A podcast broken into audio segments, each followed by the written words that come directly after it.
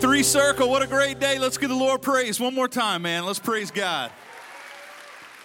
You guys can be seated. It's going to be a great day here at Three Circle. Great to see all of you. We're so excited about many things coming up, but I want to talk to you for one moment to the men in the room and the ladies. You've got a man who you need to get to this, all right? We have the Man Up Men's Conference. We do this every year. Coming up this Friday night. Now, I know we all have a ton going on, guys.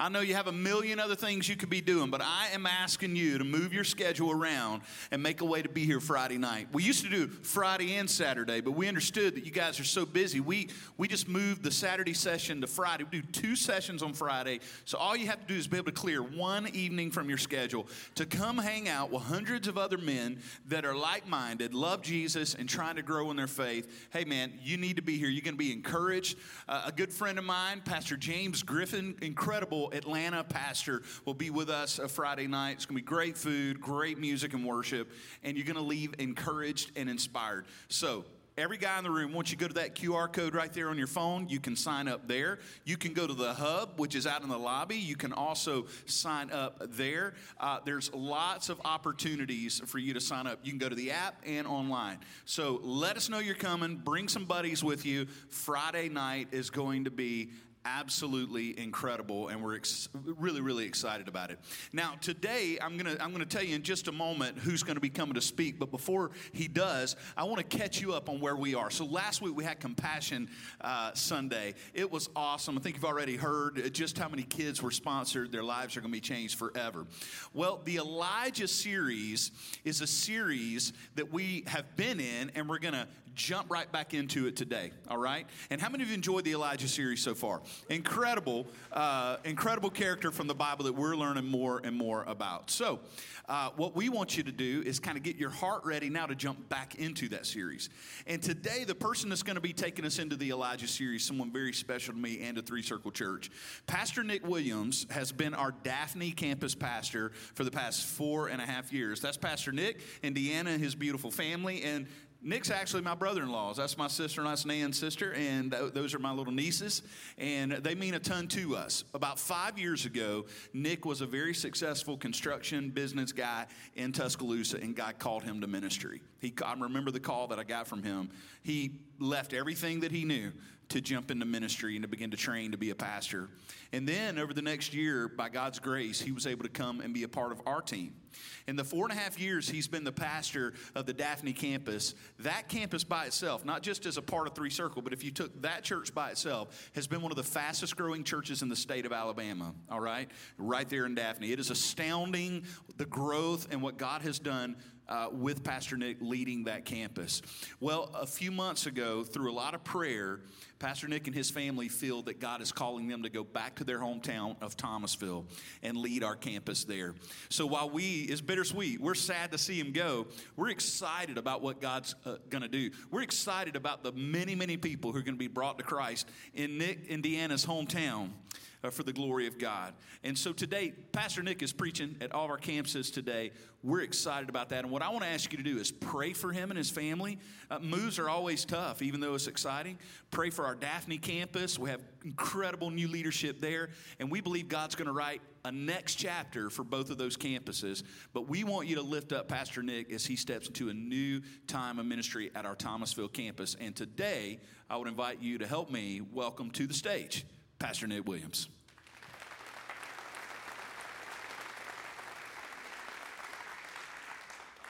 All right. Well, I'm excited to be here today uh, as I do the commute back and forth. This is the last one, so this might be the shortest one.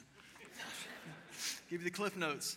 Uh, I'm excited to be here, man. It's been great. Uh, I've known Pastor Chris since I was uh, 17 when my wife and I started dating in high school, and he was kind of around. And uh, he's kind of grown into where he's now kind of like a, he's much, much, much older than I am.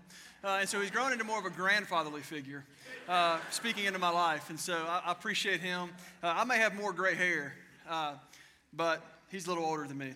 Uh, and so we'll jump in. Again, we're back in the Elijah series today. It's been a great series to, to learn from and to teach on. so we're back there today.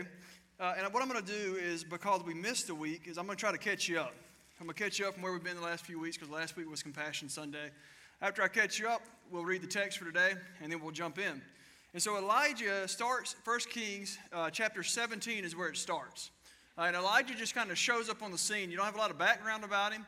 Uh, it goes from talking about uh, what King Ahab had done at the end of chapter 16 straight into uh, Elijah showing up on his front porch uh, and telling him. He said this in 17:1. It says, "As the Lord, the God of Israel, lives, before whom I stand, there shall be no dew nor rain these years, except by my word." So Elijah just shows up, knocks on the door, and said, "Here's the deal."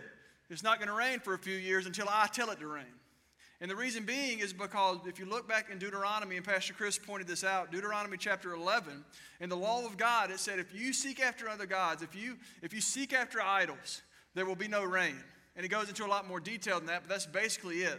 If you want to look it up, Deuteronomy 11, 16, and 17. Uh, but it was a command, a, a, law that God put in place. He said, if this happens, this is what's going to uh, this is what's going to happen to you. And so we're seeing that play out. And so Elijah shows up, tells the king that, uh, and then God sends him into the wilderness. He sends him into the wilderness and says, Go and meet this widow lady, and she'll feed you, basically. Tell her to feed you. And so he goes. There's a portion before that where he's fed, by ravens, I forgot about. But he goes into the wilderness uh, and he says, Hey, feed me. And she says, Well, I'm going to feed, we got a little bit of bread, basically, flour. I'm going to feed, I'm going to cook it, feed myself and my son first, and then we're going to die together. So you can't get any food is basically the gist of the message. And he goes, No, wait a minute. God said, Feed me, so you feed me first. And so she did, and God multiplies the food so they all have enough to eat for quite some time. So God does a miracle there. And then, as a part of that, later on, as they still have food to eat, the young lady's, uh, the widow lady, her son dies. He gets sick and he dies. And she says, Is this why you've come to me to kill my son, basically? And he says, Give him to me. They go upstairs. He lays him on a bed, lays on him three times, and prays uh, for God to bring him back. And on the third time, God revives him, brings him back. So she takes him, or he takes him downstairs, and he says this See, your son lives. And the woman said to Elijah, Now I know that you are a man of God, and the word of the Lord in your mouth is true. And so we see where another miracle is done. It's the first resurrection in the Bible, as Pastor Chris pointed out. And then he moves on and he gets back. He says, After some time, the word of the Lord came to Elijah in the third year, saying, Go, show yourself to Ahab, and I will send rain upon the earth. And so he sends him out, and he says, Now go back to the king and tell him it's about to rain. And it doesn't rain until the end of chapter 18, and a lot of stuff happens in the middle. He goes and finds Obadiah, who is a servant of the king, and the king and Obadiah have split ways because they're looking for water. It's so dry.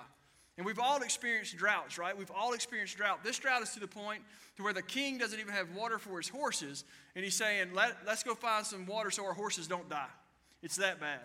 And we've, I, had a, I know we experienced a drought back in early 2000 to the point in Thomasville where our whole lake dried up. We had for years. And we were out there catching fish with our hand because there was no oxygen in the water and they were just swiveling up and dying. But we've also had droughts in our country that have lasted a lot longer than that. Uh, you may remember the Dust Bowl, if you're a, a fan of history, the Dust Bowl uh, that happened in the Midwest.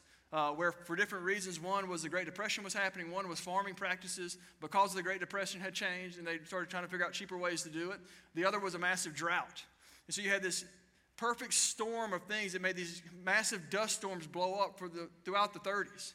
Uh, but it was so dry and so arid. Looking at these pictures, you can just feel the, the weight that Israel would have been feeling as they went through a three and a half year drought.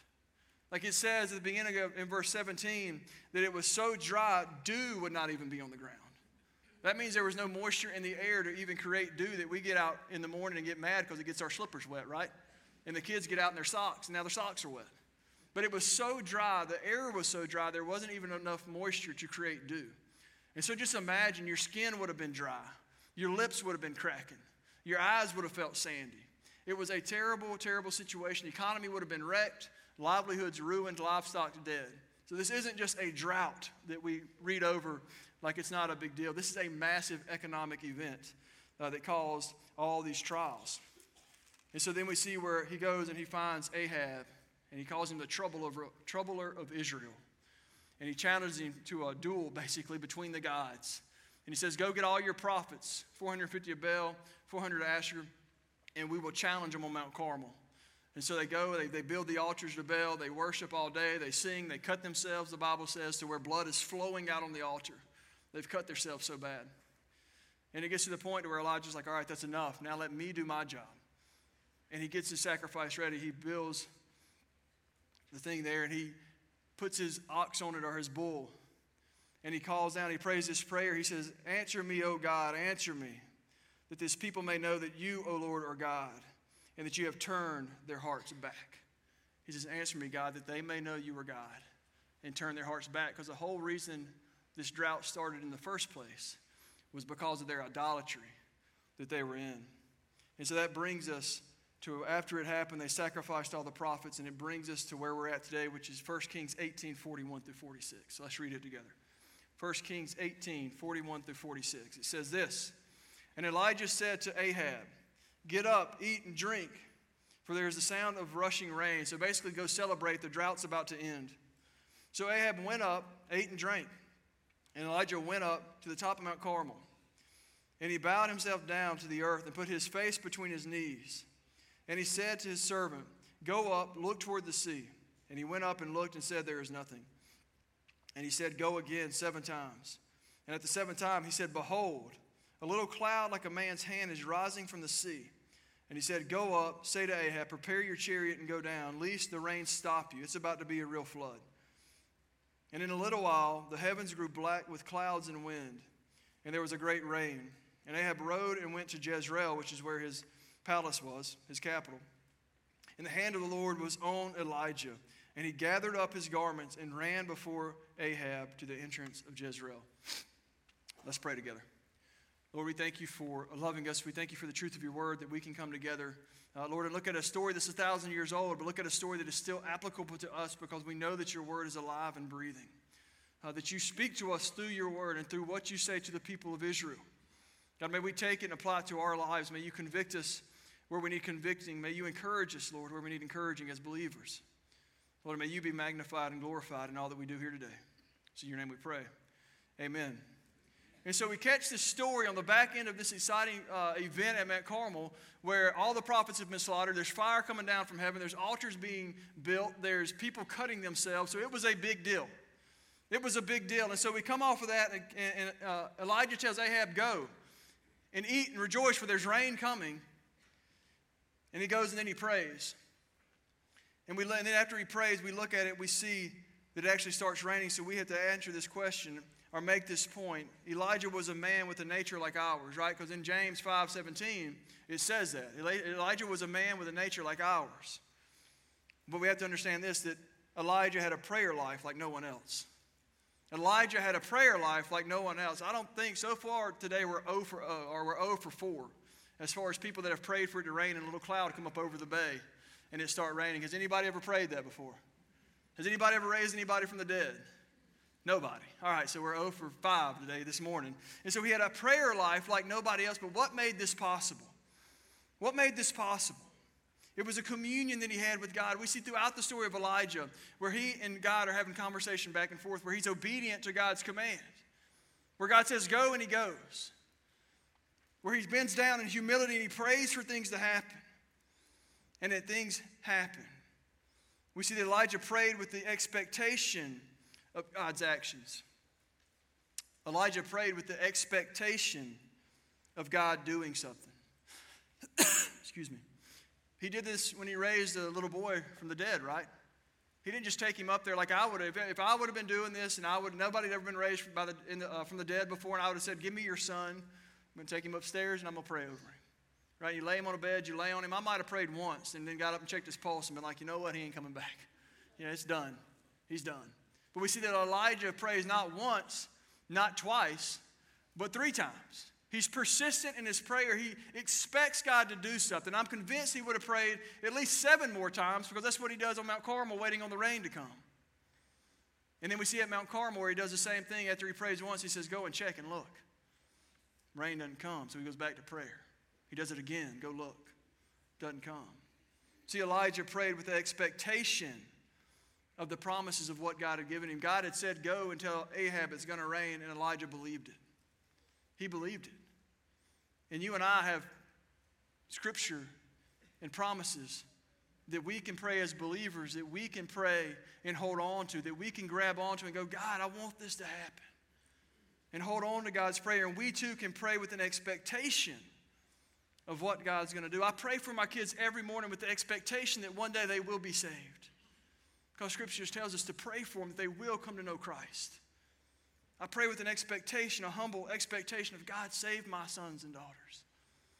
See, but the problem is that often we as believers get in a dangerous, dangerous spot where we often demand God's action and then agree to pray or have faith later. We get in a dangerous, dangerous spot as believers where we go, we say, hey, we believe in God, and then we start making demands on God to prove Himself. In pride, we make demands instead of in humbly coming before God and going, God, I just need your help. God, I want these people to come to know Christ. Please let it be so. God, I want wisdom, and you tell me in your word that if I ask and believe it, that I will gain wisdom. The Bible tells us not to be like a double minded man, asking for one thing and then expecting nothing. But many of us are, and many of us are at some point or another where we pray for something and we go, man, I hope it works. Scripture tells us the opposite. We hold to those promises. We don't make demands from God. We humbly submit our requests. We don't pridefully demand God do things for us. See, we see that Elijah had a prayer life like no one else. But what made this possible? What made it possible? The key is this, James 5:16. We've talked a lot about 5:17 in this series, and 5:16 gives us a clue to why he was such a powerful prayer. It says this: Therefore, confess your sins to one another and pray for one another, right? We all need accountability. We all need to pray for each other and hold each other accountable and encourage each other that you may be healed. The prayer of a righteous person has great power as it is working. The prayer of a righteous person, it doesn't say the power of a person has great uh, power. It doesn't say the prayer of just anybody that wants to pray has great power. The prayer of the unbeliever that has never submitted to the Lordship of Christ but says a prayer every now and then, that prayer too has great power. No, it says the prayer of a righteous person has great power. And you and I know this to be true. We all know it as humans instinctively to be true. Because as we work together and as we do life together, we don't, when we need prayer in our life, if we're at work, when I was in construction, like it wasn't, and I needed a prayer, I didn't go to the guys who were standing around the water cooler telling dirty jokes and using foul language and go, hey, buddy, I need you to pray for me. Right? That's not what I did. I don't today. But I go to the men who live distinctly differently, who I know are living a life seeking after the things of God, and I go, you know what, will you pray for me? It's why we know those grandparents that we had that seemed that were righteous people and had powerful prayer lives. We go, my whoever, man, was a prayer warrior. And if I had to bet, I would bet they were righteous people. Righteous people. See, we know it instinctively, but so often we want to act like it doesn't apply to us in our personal life. Right? We can live one way and have a prayer, a powerful prayer life on the other hand, but Scripture does not tell us that. Proverbs 15, 29 says the same thing about righteousness. 1 Peter 3, 12 and Psalms 34, 15. And we could go on about how the prayers of a righteous man are heard. And if you look at the word righteous, because we go, man, that just sounds kind of, it's a big word, and I don't really understand what it means. And it means this it implies moral transformation to, the, uh, to God's law. It implies moral transformation to God's law. And so it's also what we call sanctification. When we become believers, we grow in Christ. We want to be more like Christ. We love Him more. We want to spend time with Him. We want to spend time in the Word of God. And we grow, and our, the Holy Spirit molds us into new people. They mold uh, our morals into something different than what they were before. And this molding is called sanctification, and that is righteousness that we're growing in. We're growing in the things of God. And a lot of times we think, man, the, the, the Christian life is hard, but it's really not. We, it's a circle, right? The circle of life, like the Lion King. It said this is the spiritual circle of life, right? It goes, we become believers. We fall in love with what Christ has done for us and who He is. We start spending time with Him and studying His Word. And because we're spending time with Him and studying His Word, we know the promises we can pray and we know how to pray according to His will. And so then we start seeing our prayers have power. So then we spend more time with God and then we become more sanctified. And then we become praying gets stronger. And it's just a circle. It's just a circle. Sometimes we take three steps back. But it's a circle of as we spend time with God, we grow in sanctification, our prayers become more powerful. See, we've got to be careful of this. We cannot live like the non believing world around us and expect to have the prayer life or impact of the saints. We can't live like the non believing world around us and expect to have a prayer life or an impact on culture like the saints of old did. Saints of the Old Testament, New Testament, current day people that we all point toward. And I guarantee you, Billy Graham had one of the strongest prayer lives that you would ever see. People like D.L. Moody and these other giants of our faith had strong, strong prayer lives. I think it was uh, St. Augustine said that I'm so busy in my day, I need to spend the first three hours in prayer just to get it all done. right? Because it means that much. See, we are men and women set apart for a mission. As believers, we are men and women set apart for a mission. When we call ourselves Christians, I think we forget that that means we claim Christ and the mission He's given us. Oftentimes we claim Christ and then we live distinctly different, but as true believers, we are men and women set apart for a mission.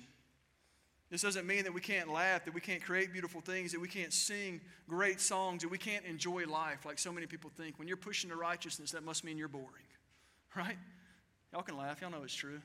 Like you think, well, he, you know, he's a Christian. He's probably boring. It's true. I mean, people just feel that way, but that does not mean that we can't enjoy the blessings God has given us. It just means we take the things of God serious and enjoy his blessings like nobody else. It means we take the things of God serious and enjoy the blessings of nature and art and music and family and friends. We enjoy those like nobody else can because of the freedom we have in Christ. See, we have to push in to righteousness, we have to push in to the things of God. When you look at nature, from the atheist perspective, it's just something that's happening, right? It's just something that's kind of taking place. It'll change in a million years, and we won't be here to see it. But for the believer, Nature is something that reflects the personality of God that He gave us as believers, and we can see Him in nature and we can sit there and rejoice because all the good things He's given us. I read a book one time that talked about how the nature of a puppy portrays God as much as a thundercloud does with lightning and thunder popping. You get two different sides of who God is. And we as believers can look at that and go, man, that's amazing how we can have a God that created that same crazy acting puppy, right? And a God that created something as powerful and deadly as a hurricane. We can see his personality so we as believers can experience God in a whole new way. And so we see that James had a man with, like, with a prayer life like nobody else, but why did it rain? Right? Why did it rain? He prayed for it to rain and it rained, but there's a lot that happened in the middle between go tell him it's going to rain and he prayed that it rained. So what made the rain possible?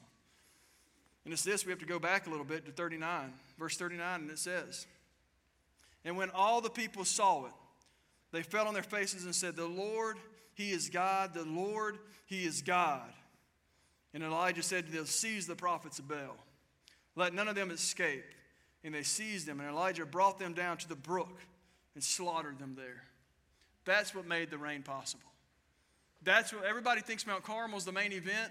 It's not. It's what made the main event happen, which was restoration in the life of Israel. See, you and I have to understand this that true repentance always precedes restoration. True repentance always precedes restoration. And we all want restoration in our life. For the person that's a non believer sitting here today, you want that. You're hungry for it. You know you are. And for the Christian who has strayed, we're hungry for that same restoration process to continue. But it comes down to repentance, and we see it in 39 here of what the people did. But I'm, I'm afraid that many of us, when Elijah looks at us and goes, Seize the prophets, we're going to kill them, that we would go, Oh, wait a minute oh, uh, we don't need to kill all 450 of them. That's a lot of prophets, right? That's going to be a mess. We're going to get down there in that creek and they're going to pile up. What are we going to do then, Elijah? So I'll just give you 225 of them. You can kill those, and I'll keep the ones I like. I'll keep these here that make me feel good about myself. I'll, I'll keep these here that my kids need to get a college scholarship, and I'll keep these here that give me influence in society, so I think, and, and we'll be good with that, and you can just take the rest. And Elijah says, No, go and get all the prophets, all 450 of them, and we're going to get rid of them. It reminds me of a story. Uh, I've got two daughters. Uh, one's eight and one's six. Well, she'll be six Thursday. And uh, probably like you, we have grandparents who don't understand that we have limited storage and enough uh, stuffed animals for any family. Uh, and so they just keep bringing more. They just keep bringing more. Neighbors give us stuff, and the kids come back with two stuffed animals, and you know you just never know. And so we started making them give. If you're going to bring new family members in, you got to get rid of family members, right? Like it works with stuffed animals, doesn't work with real people, but uh, you can try. Uh, and so you bring them in, you got to get rid of some. And so we'll give them bags and we'll say, hey, we want to donate. We're going to take these and donate uh, to a family that doesn't have 1,700 stuffed animals. You know, we, they've only got 100. And so they need more. And so we give them their bags and uh, we want to teach them to give and all that. And, uh, and they go to their rooms. They're always kind of upset. But they, all, they go, and after prodding, you know, and hey, go in there. We're to lock the door. You can come out later. I'm just kidding. We would never do that. We would never do that. Uh, and so they, they collect their, their dolls. And Maggie, my six year old, she, she's pretty quick to make decisions. And so she comes back to me and my wife Deanna and, and gives us her bag, and she's kind of down about it. She said, But here's what I want to contribute, right? To get my other dolls, I want to give these away. And, and so we go, oh, that's, that's good, Maggie. Thanks for being so fast about it. Emma's still praying over hers in her bedroom, uh, not ready yet to God hasn't shown her who to give away. And so she's still in there. And so Maggie kind of walks off sad, and we start going through it. And we quickly realize that what Maggie has done is she's gone and collected five of Emma's baby doll, stuffed animals and brought them back to us to give away for hers. Right? And she, and she knew that it was going to be hard on Emma to get rid of those. That's why she felt so bad about it, I'm sure. But she just knew that Emma needed to give those baby dolls away or those stuffed animals away. Right? And we laugh because it is funny because she had thought through all that. But how many times do we as believers do that with our idols? And we go, hey, you can have these five, but don't take the rest of them. Right? Or you can have these that don't really cost me anything, uh, that aren't going to cost me. I'm not going to have to tell anybody about it. I'm not going to have to really tell anybody what I'm doing here. Uh, I can get rid of them, no big deal. Right? And we go, God, you can have these, but we're not willing to sacrifice all the idols that we have. See, true repentance always precedes restoration. And I'm convinced the reason our prayer life is impotent within the church is because we're worshiping idols on one hand and turning and claiming Christ on the other. And then we look up and we go, why aren't my prayers happening? And it's because we got all these little stuffed animals sitting around us praying to God. And He's going, you got to get rid of those first. He says, I'm a jealous God. I, I love my people, and there'll be no other God before me. And we've got to get rid of the idols around us if we're ever going to have a powerful prayer life. And so, see, the process, repentance starts the process of restoration. And restoration is a process. Started when we acknowledge God through repentance and remove the idols we've cultivated in our lives. It's a process. Restoration in the Christian life and for the believer is a process. Right? We come to know Christ, we're saved. We submit to his lordship, we're saved. But we don't just sit there and wait on things to happen. We got to continue to push into who God is. Remember, probably a bunch of you grew up in a youth group. You go to church camp, people get saved. You'd come back two weeks later, they'd be just like they were before, right? Because they had an experience. They didn't push into the things of God, and they're right back to seeking the idols they had beforehand. It's a, it's a process that we have to push into and cultivate. See, when the rain came in Israel, three and a half years, James tells us, a drought. And when the rain came, the next day, the plants didn't just pop up. Right? Livestock wasn't just restored because it rained. The economy didn't just magically boom and it was better because a little rain fell. No, it took work. It was a process. They had to get out there, they had to cultivate the ground. They had to make money with what they were doing. They had to make trades and buy new livestock. The economy had to be built from the ground up after three and a half years of drought. See, restoration is a process, was a process for Israel, and is a process for the believer today. It's that process known as sanctification. That as God makes us more like Himself, He restores us. Ultimately, restoring us when we pass out of this life and we join Him in heaven. See, Christ offers full restoration to the weak and the weary. Christ offers full restoration to the weak and the weary. And this, for me, when you think about the drought that Israel was in, it was three and a half years. Again, skin cracking, lips look nasty, right? You can't hardly blink. Everybody's dried out and skinny because they don't have anything to eat. And then you think, man, my soul sometimes feels that way. To where if I could just have one drop of water to reignite my spiritual life, man, it would do so much for me. And then you read verses like Matthew 11, 30, or 28 and 30 says this Come to me. This is Christ speaking. Come to me, all who labor and are heavy laden, and I will give you rest. Take my yoke upon you and learn from me, for I am gentle and lowly in heart and you will find rest for your soul. For my yoke is easy and my burden is light. And I don't know about you, but sometimes when I'm in a dry place spiritually, when I'm in a dry place in my life, I need to hear those verses and verses like that. To go, you know what? God meets me right where I'm at. He won't allow me to stay the same, but He meets me where I'm at. And He says, Come to me, and I will give you rest. If you want restoration, the only place that you'll find it is through repentance and seeking the things. A pastor, Tony Evans, as we talked about it being a process, a pastor named Tony Evans in Texas said this about Luke 24, or 12 24. Uh, it's a passage of scripture that many of us are familiar with. Uh, and it, uh, we read it when we're anxious, when we have high stress levels, we're anxiety. But it says this Consider the ravens. They neither sow nor reap, they have neither storehouse nor barn, and yet God feeds them. Of how much more value are you than the birds?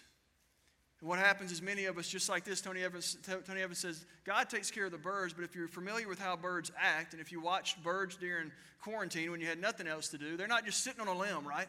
With their mouth open, waiting for God to drop a worm in their mouth and feed them. They're not just waiting there for God to come and, and feed them where they're at, but they have to get out and take care of it. They have to get out and find it. God has promised to take care of them, but they have to do a little bit on their side. They have to seek what He has given them. And so many of us, we become believers and then we just sit there and we go, God, now what? Like, why don't I see things happen in my life? It's because we're not seeking the things of God. Those birds that God says, I'm taking care of them, they have no worries, are getting out seeking their food. And you and I, when we become believers, we have to seek after the thing of God. That's an action. Seeking. If I say, hey, you guys go seek some lunch right now, you know I'm not going to feed you, right? Because I told you to go look for it, like go get it. But so often in Scripture, we expect to be told, hey, go seek the things of God, go find the things, push into the things of God that you can grow in holiness. And we just sit there and we go, nothing's happening. Well, of course, nothing's happening. You're just sitting there. We're not pushing into the things of God. We've got to push into the restoration that God offers. So we've seen this so far. God proves himself at Mount Carmel that led the people to repentance. We see that true repentance is the start of restoration. It's the start of the process. We have to continue to push into the things of God, to seek the things of God, to surround ourselves with people who will encourage us. And then we see this that restoration is offered to all the people and King Ahab. Restoration is offered to all. All of us can have the restoration that God offers, that Christ offers. God offered restoration to the people of Israel, but also to King Ahab. See, he had seen this whole thing unfold. He set the party up, he got everybody there, he sent out the invitations. And then it, we have no reason to think that he helped slaughter the prophets. He was just kind of standing back watching, right? Like seeing how it all goes down. He was just standing around. And then Elijah comes and finds him and says, Go celebrate, there's about to be rain. And then he tells him, Rain's coming, go back to Jezreel. And we go, What is Ahab doing here? And we see that in these verses toward the end, he said, There's a storm coming, head back. And Ahab rode and went to Jezreel. And the hand of the Lord was on Elijah, and he gathered up his garment and ran before King Ahab to the entrance of Jezreel. And you go, why did he run before the king? Like that, that's just kind of a weird place to put that, that he gathered up his garments and ran before the king.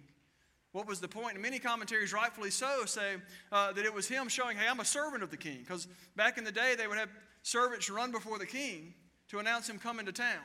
So everybody could get ready and they could be out there to welcome him and celebrate the king coming. And so he was showing, hey, I'm a servant of the king. I'm not an enemy. I'm not an enemy of the king. I just want the king to do what's right. But then we also see this that what Elijah was getting as, or what King Ahab was getting as Elijah ran, was this Elijah running before the king was a visible representation of a God ordained leadership pipeline or structure.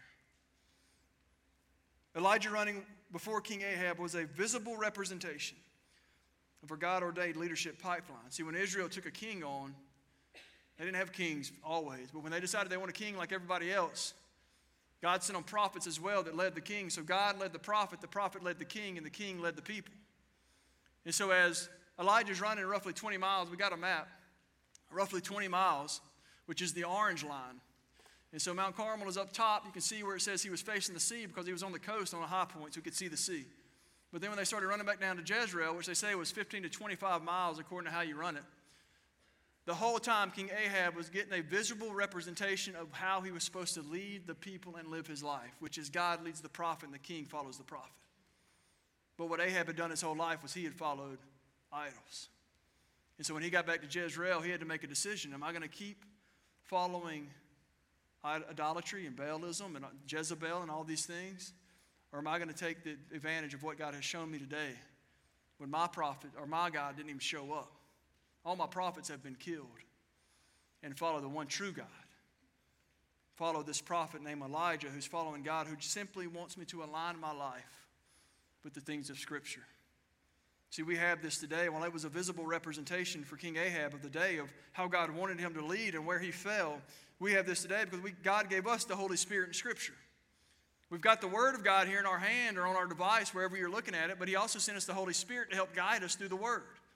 When Jesus ascended to heaven, He said, I'm sending you a helper. When you become a believer in Christ, the Holy Spirit indwells you to help you read the Word and understand what it means. And the Word of God and the Holy Spirit will never contradict themselves. So if somebody comes to you and says, This is what I feel like God's calling me to do, and you look at your Bible and go, That doesn't make any sense, it's not the Holy Spirit leading them.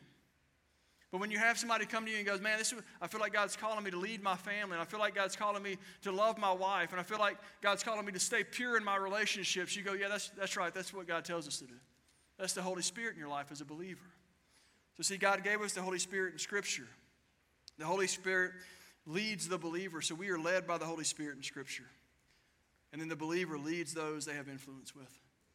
We are to be sent out like the Elijahs to the world, calling our friends and family and relationships out of the idolatry that they are in. Not in a harsh way. I mean, you're probably not going to set up a, uh, an altar and call fire down from heaven, right? If you do, video it. But it's, not, it's probably not going to happen. We are called to love people and remind them this is not the way God tells us to live. We are called to influence those that we love with the gospel. So we should be leading people we influence away from idolatry not encouraging them or joining them in their idolatry. See, for so often, it was the normal thing in Israel to be idolaters and worship Baal. It was normal. Like if you did something else, they'd, they'd say, hey, why aren't you just serving God, the, the, the Hebrew God? Why are you just serving Him? Like, you can serve Him and others, that, right? And that's what we hear today. Hey, you can serve God and other things. You can do that, not a big deal. You can serve God and all these other idols that we have in our culture. You can do that, but we are called to call people out of that and go, No, brother or sister. I have one God, and it's the God of the Bible. See, we see in Psalms 14 as our team comes, Psalm 16 4, excuse me. It gives us a stark contrast to the life of one who follows idolatry and the life of one who changes his life and follows God. It says this Psalms 16:4 says, The sorrows of those who run after another God, the sorrows of those who run after idolatry shall be multiplied. I mean, it's pretty straightforward. David doesn't, right? He doesn't make it easy for us. He just says, if you seek other gods, your sorrow will be multiplied. We see that with Israel in this story. They sought, they sought after other gods, their sorrows were multiplied big time. And it's the same for you and I. We start seeking other gods and wondering how we're going to get out. Well, as long as we're seeking other gods, our sorrows will be multiplied now and into eternity if we're not believers in Christ. But then we also see the contrast that in verse 5. It says, The Lord is my chosen portion and my cup. You hold my lot. The lines have fallen for me in pleasant places. Indeed, I have a beautiful inheritance. I bless the Lord who gives me counsel. In the night also my heart instructs me. I have set the Lord always before me. Because he is at my right hand, I shall not be shaken. Therefore, my heart is glad, and my whole being rejoices. My flesh also dwells secure, for you will not abandon my soul to Sheol, or let your Holy One see corruption. Then get this it says, You make known to me the path of life. In your presence, there is fullness of joy. Idolatry can't offer you that. At your right hand are pleasures forevermore. So you and I have a decision to make today. Believer, non believer, if we find ourselves seeking other things before Christ, we have a decision to make. Are we going to continue, to seek idols and our sorrows multiply? Are we going to, as a believer, submit again to the God we say we serve so that we may experience the restoration and beautiful inheritance today, not just in eternity? but the, the joy and the peace, pleasures forevermore. And to the non believer, the start of the process is for you is to just commit your life to Christ and acknowledge Him as Lord and Savior. See, this week as we go, may we evaluate our lives. And are we just getting these stuffed animals around us going, you know what, I need these? These aren't the ones that you touch. Are we willing to give them away? and serve a God that we may have joy forevermore. Let's pray. Lord, thank you for loving us. Thank you for the truth of your word that is convicting and encouraging all at the same beautiful time. Where we know as believers we can trust in you for a beautiful inheritance. That you give us joy in all these things. It doesn't mean it'll be easy. We know that. God, but we know it's the best life that we can live. God, if we are here today, may we evaluate our lives, take inventory of the stuffed animals in our lives that we aren't willing to give away. And may we submit them to you. It's in your name we pray. Amen.